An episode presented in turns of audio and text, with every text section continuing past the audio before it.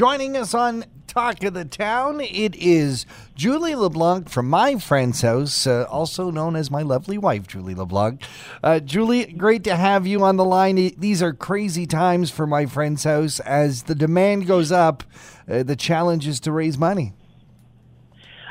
Absolutely, it's it's a tough go for everybody in COVID. We know that, and the community has responded in a really supportive way so far, which is fantastic because you're right. The need went up for us when isolation hit, and all of a sudden women are stuck behind closed doors with their abusers, and and that got really scary for a little while. Uh, I am so happy to say, though, that our community has responded with loving support, and we're hoping that that continues now because we have some pretty amazing events coming up.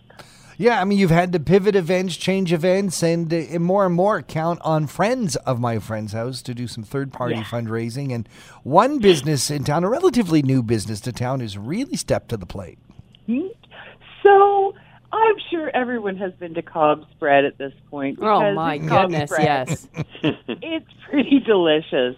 But I have to tell you, the staff and the owner of Cobb's Bed Bread Collingwood are as amazing as the fresh baked goods that they put out. they are an amazing group of people. Most of the staff are women, as a matter of fact. That's pretty cool. Mm-hmm. Um, but more than that, they entered into uh, Cobb's wide uh, charity fundraiser time um, and it was their first year in Collingwood, so they weren't expecting much. But this is the kind of community we live in. They have already surpassed their $5,000 goal. Wow.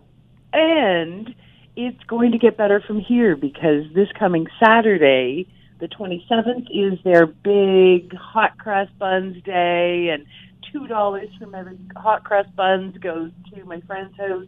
And they, they encourage uh, donations. So they're really right at the heart of saying, take care of each other in this community, and here's some delicious treats to do it with. so you can still stop by Cobb's and, and show your support to My Friend's House, our local women's shelter. And Julie, folks want to come up with a third party idea, an idea that they want to do in support of My Friend's House. You guys will help them out too. And how do they do that? How do they reach out to you? There are so many ways. Um, to raise money for my friend's house, and I am so happy to help with that. They can go to myfriendshouse.ca, go to the events page. My contact information is there, and I will absolutely support whatever uh, fundraiser it is that you've got going on. And uh, bless you for it. So there's all kinds of things. There's birthday fundraisers. There's gifts for anniversaries. There's um, coffee break parties. There's so many different options that we can do to take care of each other and still be safe in the pandemic for sure. Well, Julie, it is getting very close to that time of year where you have one of your signature events. And even before COVID, you actually pivoted this one to being more of an online than an in person event. It's true. Um, the Walk a Mile in Her Shoes traditionally in this town was a rally that we held just before Thanksgiving. But last year we turned it into a virtual event, ironically, just before the entire world went virtual. Uh, and it did really well. So this year we're looking to step it up. Um, we really need to step it up this year for so many reasons. We do need the money to make sure that everything is is um, safe and available for the women that need us in this town. But we also need to make a statement you know, I was just this morning reading about the stats of the women that have not made it through this pandemic mm. at the hands of their domestic partners. And uh, it's way too many. So it's up to us and it's up to the men in our community to step up. And of course, the Red Shoe Walk is a great, fun way to do that. And uh, so it's it's the kind of event this year that you, you uh, register and you gather your pledges, and in doing so, you're getting the word out there about what we do and why we do it.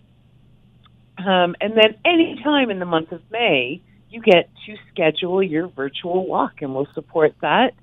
Um, But this year we've got some really great people at the helm that are going to help make this an amazing event. Well, I know one guy that is pumped about it. Uh-huh, good one.